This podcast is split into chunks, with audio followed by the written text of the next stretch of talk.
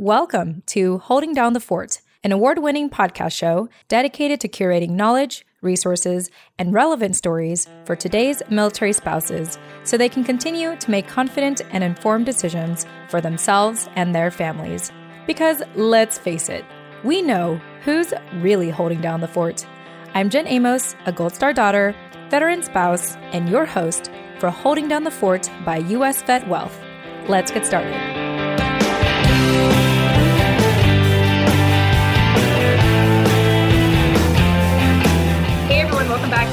Another episode of the award winning podcast, Holding Down the Fort. I am your co host, Jen Amos, veteran spouse and Gold Star daughter. And as always, I have my co host with me, who is also the military spouse, active duty, mother of two, and mental health advocate, Jenny Lynn Stroop. Jenny Lynn, welcome back. Hey, thanks for having me. Glad to be here today. Yes. And can I share the exciting announcement of what you and your family is up to?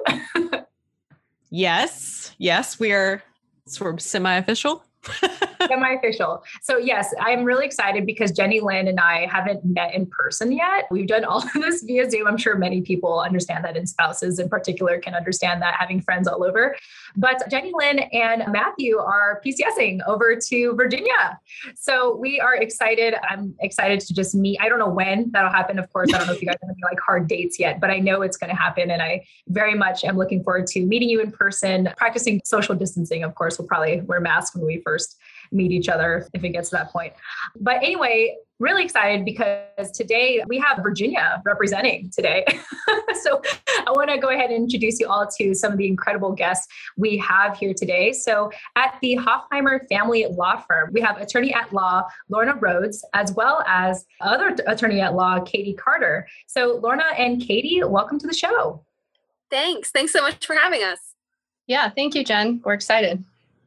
Yeah, I know that we have talked extensively about, you know, kind of coordinating this conversation today. I personally think it's a delicate conversation. So I, am very glad that we have, you know, kind of gone back via email and talking on Zoom to get into this. But let's go ahead and start with Lorna. In addition to you being an attorney at law, you are now a veteran spouse. You and your husband just recently transitioned out. And so tell us what that transition briefly has been like for you to, you know, go from being a military spouse for so long to now being a civilian. Yes, my husband retired in May of 2020 and I would say it gave me a very firsthand experience of being uninformed. So, my husband spent probably about a month in classes where he learned about how to transition, where he learned about his healthcare benefits, where he learned about his retirement benefits. He learned how to find a job. He got a mentor. He was counseled for his VA benefits. He received all of this, probably, you know, I don't know, probably 100 hours of counseling. Mm-hmm. And as his spouse, I got nothing. Uh, so I was really relying on him to share the information with me that directly would impact my life and my children's lives. So he had to tell me about TRICARE, the options for retiree families. He had to tell me about, you know, his retirement and what rights I had as his spouse to receive a retirement benefit if he were to pass. He was explaining to me all about the VA benefits and what I might get and what our kids might get. So and I practiced in family law, so I knew the right questions to ask of him. And I knew where to get the information, but it wasn't given to me. And I wasn't invited really to participate in all of those classes that he received. I think I was allowed to go to one day of his TAPS class, which just had to do with the day where they talked about health insurance. But the rest of the two week class was just for him. And there was no class that I was aware of that were for families that were transitioning out. So it gave me firsthand experience to, you know, really empathize with my clients who are unfortunately they've had a breakdown in their relationship with their spouse so our clients who are not the service member, they're really at a disadvantage because when you don't have a good relationship or communication with your service member spouse or veteran service member spouse, it's much harder to get the information that you need. And I think that's where our law firm, and Katie can speak to this, that's where we come in because we're there to help people who need this information in order to be financially protected, as well as to protect their children and their future going forward. Yeah, definitely. Katie, anything you wanted to add to that? Well, yeah, I think it's one thing to look at these situations when you're talking about a happy marriage. And, you know, in Lorna's situation, her husband was happy to share this information, right? They're productive marriage, they're got great kids, they're doing, you know, everything's fine. But it's totally different in a situation where you can't really trust your husband. Mm-hmm. And a big part of it is knowing what you don't know and where to ask the questions. And a lot of that is kind of where we come in. Our firm, our website is hofflaw.com, and we offer a, a free military divorce book for active duty female military service members or spouses and it can kind of clue people into a lot of the questions that they should be asking but we were just hoping today too to kind of explain some of the issues some of the things we see pop up and the, the places where there's misinformation or just a lack of information and where women sometimes get tripped up yeah. I, am curious to know from Lorna and maybe even Jenny Lynn, if you want to uh, chime into this, just what is it about military spouses that they're not given enough information. They're, you know, they're given secondhand information if they're lucky.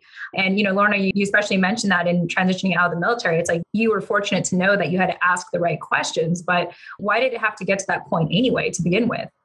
That's a good question. I wonder if it's a reflection on the culture, mm-hmm. uh, finances. I mean, I think it's the service member's career, it's his money, but I wish there were more resources for families in the transition period. I don't know if that's something that is military spouses are working on. That's an area where there's a lot of advocacy for it, but I could definitely see there being a need for it. And even if it's just general information and not particular to your individual spouse, you know, maybe it's not, you know, this is how much he's going to get in retirement specifically, or these are his disabilities that he's applying for, but just general information for families because you're moving potentially, you're getting out of your career and dealing with that stress. It's just not on the service member, it's the whole family that is suffering under that stressful situation. Yeah, absolutely. Jenny Lynn, thought I'd get your thoughts. Yeah, I mean, I think that that what happens at the end of military service is very indicative of what happens kind of throughout because as spouses everything is volunteer. Like we are not required to show up for anything. And without a requirement there, you're left at the hands of you don't know what you don't know. And so mm-hmm. if you're not voluntarily showing up to things and learning the information, you're not going to have that information. You are reliant upon your service member to relay the information for you. I mean, my husband's been in 14 years now, and I am very fortunate that he is a good relayer of information, but have seen the effects of not so hot relaying of information in my fellow military spouses. And so, you know, to think that you're going to get to transition and know what to do when you haven't known all along is I, I think it's just indicative of kind of the culture because there is we are civilians. At the end of the day, we're civilians and there is no DoD requirement for us to learn anything about the DoD and what they what they want, you know, for our service member and how we're supposed to act with that. So, you know, there are a lot of organizations that have tried to come alongside that, but at this point, they're organizations with good heart, but they are not again not mandatory. Mm-hmm. Yeah. But the is there, I think, for you. You may not be able to get the nitty gritty of your spouse's particular situation, but there are standards that, for example, the pension, you can pretty much estimate without seeing the retiree account statement, you can pretty much know what you're going to receive. If you're in a situation where your service member spouse is not communicating information to you and you're struggling to get that information, you're going to probably want to know where to go to get the answers that you need. To know financially where your family will stand in that current moment and going forward and also to know about maybe issues affecting your health care and your kids um, custody and visitation in the event that there's a breakdown in the relationship. So that's where we have a lot of information and knowledge. And Katie might be able to speak to whether there's mistakes she sees people make when they first think about what attorney can help them in this type of situation. Yeah, perfect. Well, yeah, let, us go ahead and transition into what you two do. I know that we already like kind of jumped into a, a, big hot topic in regards to military spouses and really lacking a lot of information or receiving misinformation. And so, mm-hmm. Katie, let us know what does the Hofheimer family law firm do?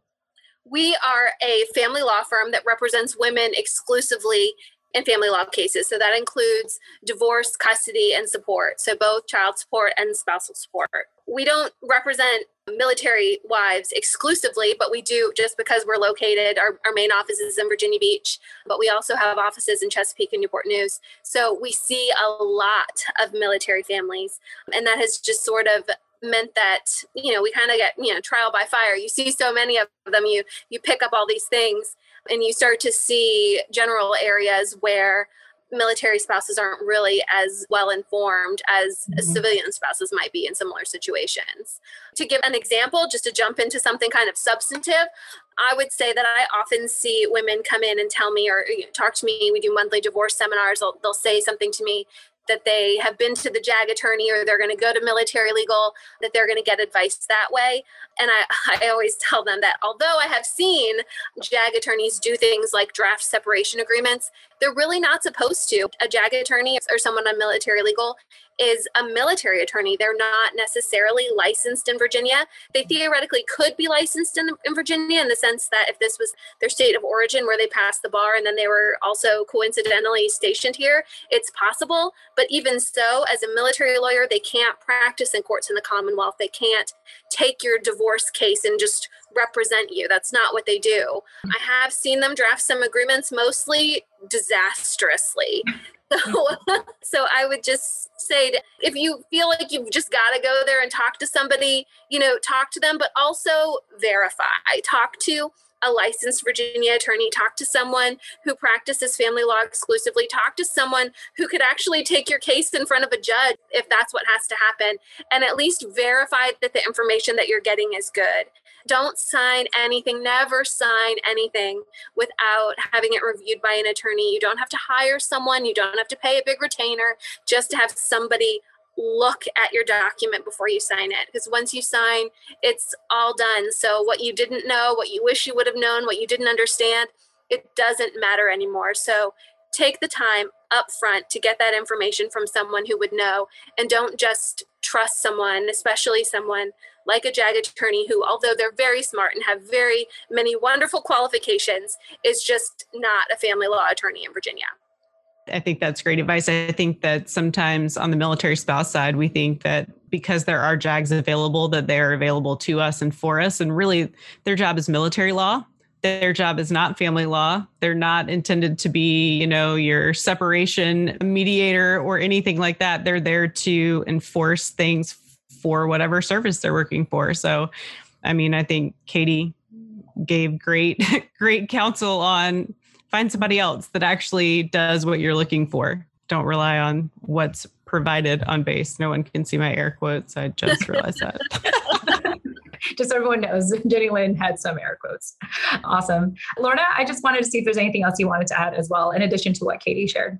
Yeah, I was just going to say that when there's a breakdown in a relationship where one of the spouse is in the military, you have maybe heard that you can speak to the command and get a support order from the command. Or you may have heard that there are things that can be forced upon the service member to do versus uh, seeking relief in a civilian court. And I think that there is a bit of misconception there in that the military, in my experience, they want to not deal with family matters. They want to stay out of it. And they will defer to a civilian court if the civilian court is handling any of the issues relating to your the breakdown in the relationship. So if there's an issue about custody or visitation if there's an issue that your service member spouse is not supporting you I would definitely approach your problem first through a traditional attorney and go through the traditional family court system. Because in my experience you don't get the type of relief that you may think you may get from your spouse's command. Um, if there's abuse, which sometimes happens, unfortunately, in military families, service members, you know, they're on deployments, there's a lot of stress, there's a lot of PTSD, the family members are suffering if, if there's been a deployment. It's just a very hard life. So there's family advocacy program that I think most bases have, and they're there in conjunction with victim advocates if there's domestic abuse. So definitely, you know, if you're in a situation or if you know somebody who's suffering from domestic violence, pursue again the traditional family court route, but there is a military route available through the family advocacy program. And that I've seen is a little bit more successful, I think, in getting help for spouses versus just going straight to a commanding officer and complaining about your spouse. But in general, the military is going to want you to handle your issues through the court system. There are guidelines that exist for service members to support their children and their spouses. And I think that is a good thing, but it's really designed only to apply when there is no court order. And you may not get it. It's really only applicable to enlisted members. Officers aren't bound by these guidelines. And it really just depends on the relationship that the service member has with the commanding officer. If there's a good buddy buddy relationship, the commanding officer is probably going to protect the service member. You know, it's case by case different. Really caution people before they just go directly to the command and try and get their spouse in trouble or to try and get relief from there. I mean, in general, the better course of action is to hire an attorney in your jurisdiction and go get relief from the court system. Hmm. Does that make sense? Yeah, yeah, absolutely. I think in general, what I'm gathering is that what's provided in the military is more in favor of the service member than it is of the spouse because it's the service member that's working for the military. You know, when I relate that to, let's say, corporate America, you know, if you're working for a company, the benefits go to you doesn't doesn't always translate over to the spouse if they're married. Of course, there's like health benefits and stuff like that if you're married and stuff like that. But that's what I'm gathering is like, you know, just being aware that what is provided in the military does tend to favor the service member more because they're the one serving, even though we all know here that military spouse is also serving, but not in the way that the service member is, right? so that, that's what I was gathering when you were talking. Yeah, exactly. And I think the military has developed a little bit to you know, in terms of programs to, to protect families when there's domestic violence or sexual assault. I know that those are kind of hot topics, and there's some frameworks in the military to prevent that from happening and to address it if it does. So I do encourage, you know, if you are somebody or know somebody who's experienced domestic violence, you know, that is a place where you can reach out to a family advocacy office on base and they can help you. But as far as everything else goes, in terms of the finances and things like that, I think you're better off going through the traditional court route rather than trying to go through the command to get support. Yeah, thank you, Lorna, so much for sharing that. And I really like this theme that we're having in our conversation about providing the right information and where to go for military spouses. Is there other information that you feel is important, you know, for military spouses to know? Yeah, well, I really just had one more point, which was just that the military tenure myth, I want to address that. I keep hearing. I heard it a lot. You know, my, I've been practicing here for almost a decade now. And in the beginning, I used to hear it a lot. The, the tenure myth is if I haven't been married to my husband for 10 years, that I'm not entitled to any portion of his military pension. Wow. And that is just absolutely not true. I heard it again just about two weeks ago, and I feel like I've done everything I can to dispel this myth, and I am personally offended that it still persists.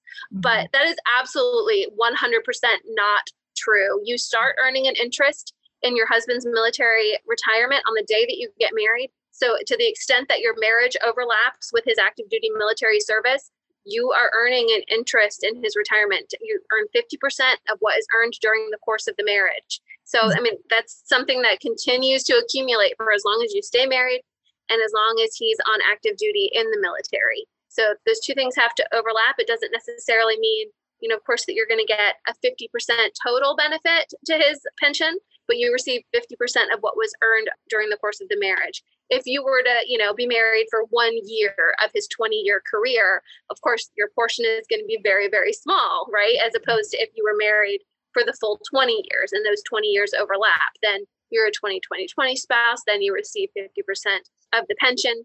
But the important thing to keep in mind is that if he's telling you, if you're hearing from him or from someone else, that you're not entitled to this just because you haven't been married for 10 years, that's not true. The only thing that really matters as far as 10 years less or more of marriage is whether you qualify to receive your portion of the pension paid to you directly from DFAS or whether he's going to get it from DFAS and then he has to turn around and pay you your portion.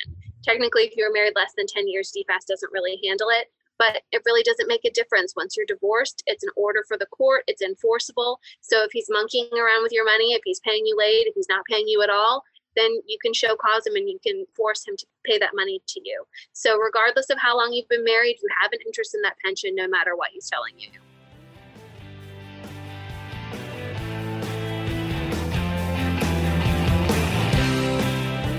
Hey everyone, Jen Amos here, just taking a quick break to let you know that this episode of Holding Down the Fort is brought to you by US Vet Wealth, which is the company that I'm so fortunate to run with my husband and business partner, Scott R. Tucker. At US Vet Wealth, we provide bold financial education and flexible financial solutions for our career military families. To get a better understanding, by what we mean when we say bold financial education and flexible financial solutions, consider checking out my husband's book, Veteran Wealth Secrets. In fact, you can actually download the first three chapters of Veteran Wealth Secrets for free by visiting veteranwealthsecrets.com. Thanks to one of our Amazon customers, here's a five star review just to give you an idea of what this book is about. Veteran Wealth Secrets provides a perspective that I do not believe I'll ever encounter elsewhere in my own transition. Scott's done a fantastic job of making me rethink what my post military life has to look like. If you are transitioning in the next few years, you should read this book. I doubt you'll find the viewpoint he provides elsewhere. So, thank you to one of our verified customers for actually purchasing this book on Amazon. Once again, you can download the first three chapters of the book at veteranwealthsecrets.com to see if you like our philosophies and if our company is the right company for you to talk about your money. So, something else to note about the book my husband brings to the forefront of his discussion in the book what the military and most veteran financial advisors usually gloss over as they focus on military retirement plans, which is this the moment that you leave the military is the biggest opportunity of your lifetime, and you're going to need money for it. I like sharing this resource on our show because it's really not just for veterans and it's not just for our service members, but really for military spouses who manage the personal finances of the family. So, once again, you can download the first three chapters of Veteran Wealth Secrets today by visiting veteranwealthsecrets.com. All right, let's get back into the episode.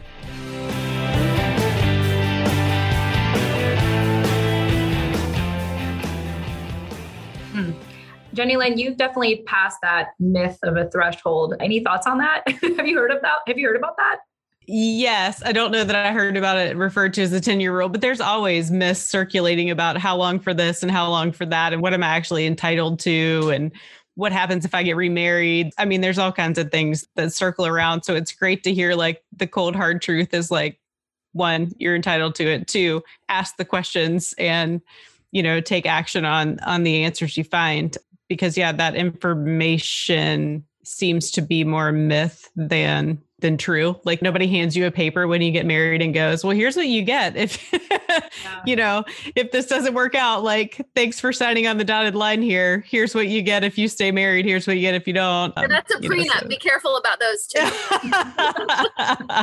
right. Yeah, there's if the DoD doesn't hand those out though so that you know like what you're getting when you sign up to marry someone in the military. So, it's great to hear like real honest answers for that and good sources of information to figure that out if and when you find yourself in that position because unfortunately more than 50% of us do mm-hmm. yeah yeah well and the point is just to ask the questions and get the answers so that you can put yourself and your children in as good a position as possible whether it doesn't matter what the question is it mm-hmm. matters that you're able to find someone who is qualified in your state who can tell you what you're entitled to and who can help you create a plan to get you from where you are now to where you want to be which is you know happily divorced and financially independent and in a position to take care of yourself and your children. And you really can't do that without asking the questions without getting the information. And that doesn't come from relying on you know what other people have told you. It comes from going out and getting the information independently from trusted verifiable sources. So in the case of a divorce from a licensed attorney in the state where you and your husband are living and mm. keep saying in Virginia because that's where I am. But this is pretty universally applicable stuff. If you're in Texas, talk to somebody in Texas. If you're in California, talk to somebody in California and just get the information as it relates to your situation. Ask those questions and take care of yourself because nobody else is going to do it for you. Mm, that's like real talk right there. Um, any anything you anything you want to add to that?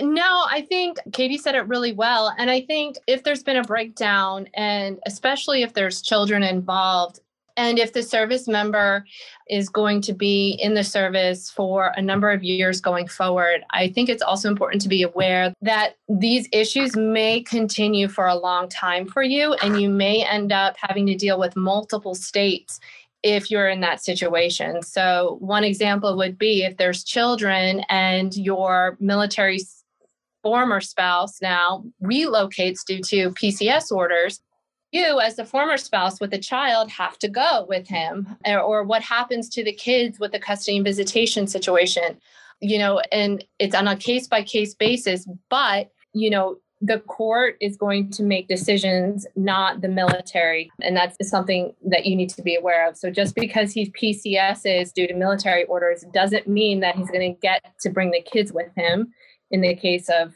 a male service member or dad. Now, if you're still married and you're trying to get divorced, one situation would be well, if you're on his PCS orders, do you have to go? No, you have to follow whatever court order you have in the state that you are in. And if you end up moving with the children to another state at some point, then that state may have to make decisions about custody and visitation of your kids. So there's a lot of laws out there that direct the courts and attorneys on how to handle these issues when there's relocation. And it's no different for military people. It doesn't matter that they're ordered by the government to go, the court is still going to look at it under the laws of the state and under these national laws that all the states have adopted. So, yeah, just keep that in mind that it's going to maybe be a long process. And with relocations in the military being pretty common, it may be more of a struggle because you for sure are going to have a relocation issue probably. Yeah. Yeah, yeah, thank you so much for sharing all that. It's definitely a lot. And I just want to ask because one thing I know that you both have in common, Katie and Lorna, is that is your love for family law. So, Katie and Lorna, one thing that I learned about both of you and, and reading about you and getting to know you is that you both have this love for family law. So, everything we shared today was really in favor for the spouses and the families. Tell us where does that motivation come for both of you? And Katie, you're nodding a lot. So, I'm going to start with you. I'm going to start with you and where that comes from. For me, it's kind of a personal mission. I mean, aside from, I mean, I'm I'm a wife and a mother of two young children too. But when I was really young, an uncle of mine married a woman who was awful. And at the Aww. time when I was a little kid, I thought, you know, I'd go to law school because all obnoxious 10 year olds should be lawyers, right? So I was going to go to law school and I was going to get them divorced. And it was, it was, so, it it was so of course i would not touch that now of course but just seeing how awful it can be to be trapped in a bad marriage you know my mom always said you know you have to be so careful who you marry because they shape you and your family and not just the two of you but your extended family and, and, and it impacts everyone mm-hmm. and and then I went on to be in an abusive relationship when I was in law school because I didn't learn. And it just, it, you know, just my bad relationship and my my uncle's marriage really just gave me a heart for this kind of work. I really, I, and then I got involved helping women, and I have seen all the ways that um, they're really disadvantaged in the court system and all the things that you know people really need to know to protect themselves and it just it fires me up and i just want to help a lot of people get through you know some of these these terrible situations so that they can create the future for themselves and their children that they've envisioned it's hard work it's emotional work but mm-hmm. it's really really important work and ultimately very empowering mm-hmm. because the woman that you see in your office on that first day who cries through the initial consultation is not the same woman that you see at the end of the day when you get that divorce decree entered Wow. And you really go through it for that transformation and that strengthening process and and giving her the tools that she needs to succeed, you know, in the later part of her life. And I think it's a beautiful thing and I've just really found a lot of purpose in it and I really enjoy the work. Mm-hmm. Yeah. yeah. Thank you for sharing sharing that, Katie. Uh, I just yeah. touched my heart there. Uh, yeah, it's a loaded question because there is so much inside each of us, I think, in whatever career path we choose. But echo everything that Katie said. I think that not everyone can do family law. It's emotionally draining. You're dealing with messy issues, and a lot of attorneys don't like to do it. They'd rather handle the cut and dry, more boring sort of money issues, tax issues, business issues. But I found for me, ever since I was younger, that if I wanted to do anything with my life, I wanted it to affect people in their lives in a very concrete way. My parents had to hire an attorney when I was younger to help them adopt my siblings from the foster care system. Mm-hmm. And it was a very long court case that lasted like five years.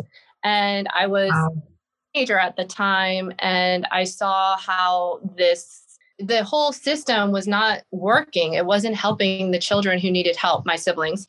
And it was really because this one attorney stepped in and did uh, his job really and knew the law that my siblings were able to get adopted and they were freed from being in foster care and subject to abuse by their biological family. Mm-hmm. So I think that if you have a heart for it, if you like families, if you want to help families, you know, families are broken. They're, I mean, every family is imperfect.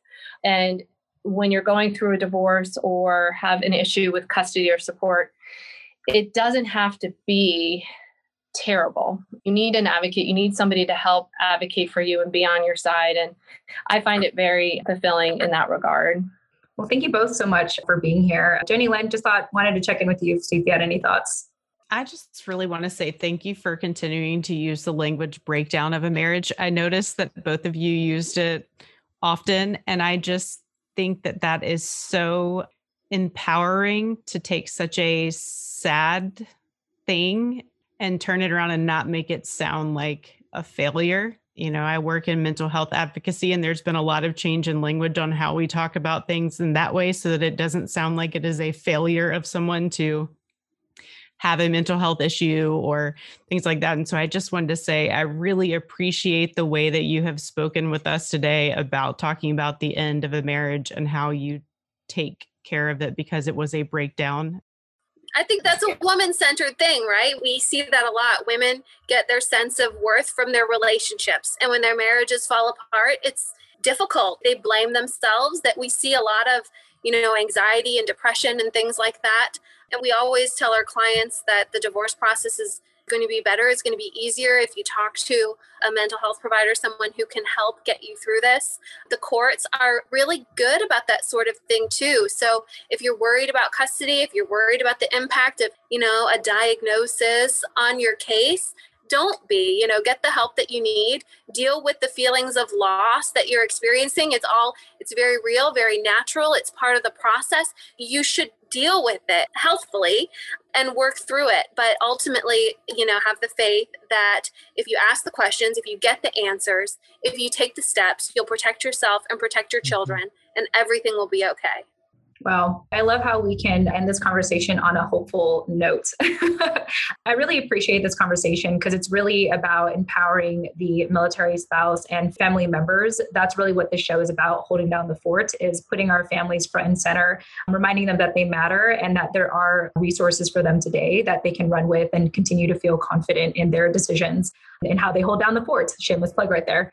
So, as we wrap up here, I know that for the Hofheimer family law firm, you have a free guide if the spouse is looking in this direction or looking to at least get more informed called the Virginia Military Wives Guide to Divorce.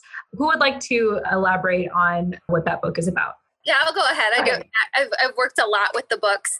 We have two divorce books: a regular, a civilian divorce book, and a military divorce book. So you mm-hmm. don't really need both. We get that question a lot. Like, you know, I'm getting divorced, but which book do I get?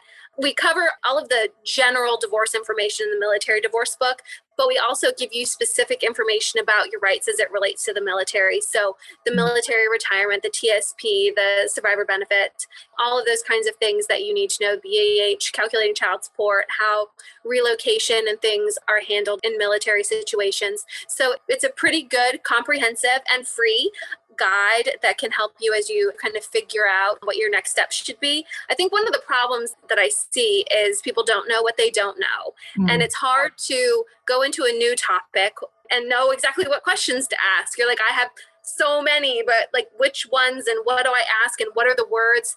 And this will help give you a better understanding of Virginia law. This is, of course, Virginia specific, but you know, how it all works and exactly what questions you should be asking. Even if you're not in Virginia, I think it's a really helpful resource to just kind of flag the issues and help you, you know, get conversant with the vocabulary so that you're able to have a conversation and, and ask the questions you need to ask. But it's a pretty thorough guide to how military divorce in Virginia works. We also have a custody guide as well. That's a separate book that you can also request. So if you have minor children in question, that can help give you a little bit more guidance about how the custody procedures work as well. So I would definitely encourage you to download both of them. If you live in our immediate area, we can send a hard copy to you. But regardless, you'll get downloadable ebook version and you can print it up, you can write all over it, you know, ask your you know, get ready to ask your questions. It's a really great resource. So I definitely encourage you to get it. Awesome. I love it. Yeah. And of course, that website is hoflaw.com, H O F L A W.com. I mean, I know that was the main thing you wanted to share in regards to how people can get a hold of you, but any other ways that you want to share where people can find you online? we're really just on the one website, hoflaw.com, but there's a ton of, of resources available there. We mm-hmm. have a monthly divorce seminar that we do as well. Because of the pandemic, we're doing those all by Zoom now, but it's a chance to to see us live and in person, you know, yeah, as in person as we can be on a computer screen to ask live questions. So if you have questions that spilled over from your reading of the book that you wanted to get more information on, you can attend the seminar and ask that way. We also have a pretty comprehensive library of resources, so blog articles, frequently asked questions, and things like that. So if there's a particular topic or something you wanted to know more about, how to file for divorce, you know, what a divorce complaint looks like, what's a corroborating witness, you know, whatever your questions are, you, you can type them in our little search bar and get tons of information. We're, of course, we're not the only attorneys in our firm. There's six of us, and we've got three different offices in the Hampton Roads area. So, if you're looking for someone, feel free to read through our bios. We're all a little bit different. We all have slightly different backgrounds. So, you may find that someone, you know, resonates with you a little bit better. But, you know, there's no obligation. If you just want information, you can come talk to a lawyer. We're not going to push you towards divorce. We're not going to counsel you to end your marriage. We're going to listen and give you information based on your specific set of circumstances and try and help you figure out a solution. Ultimately, though, the final decision is yours and we'll never push you towards a divorce. It's not a question of opening Pandora's box and, you know, not being able to, you know, put those things back away again. It doesn't set any chain of events into emotion, into motion. It just gets you the answers to the questions that you need answered. Thank you both for just approaching such a sensitive topic and many I feel like we covered a lot of topics today but you know mainly around family law and the families just really approaching it in such a delicate compassionate way you know? Thank you for doing the emotional work. I don't know what you guys do outside of working to come back into the office but i applaud you both for the amazing work that you both are doing.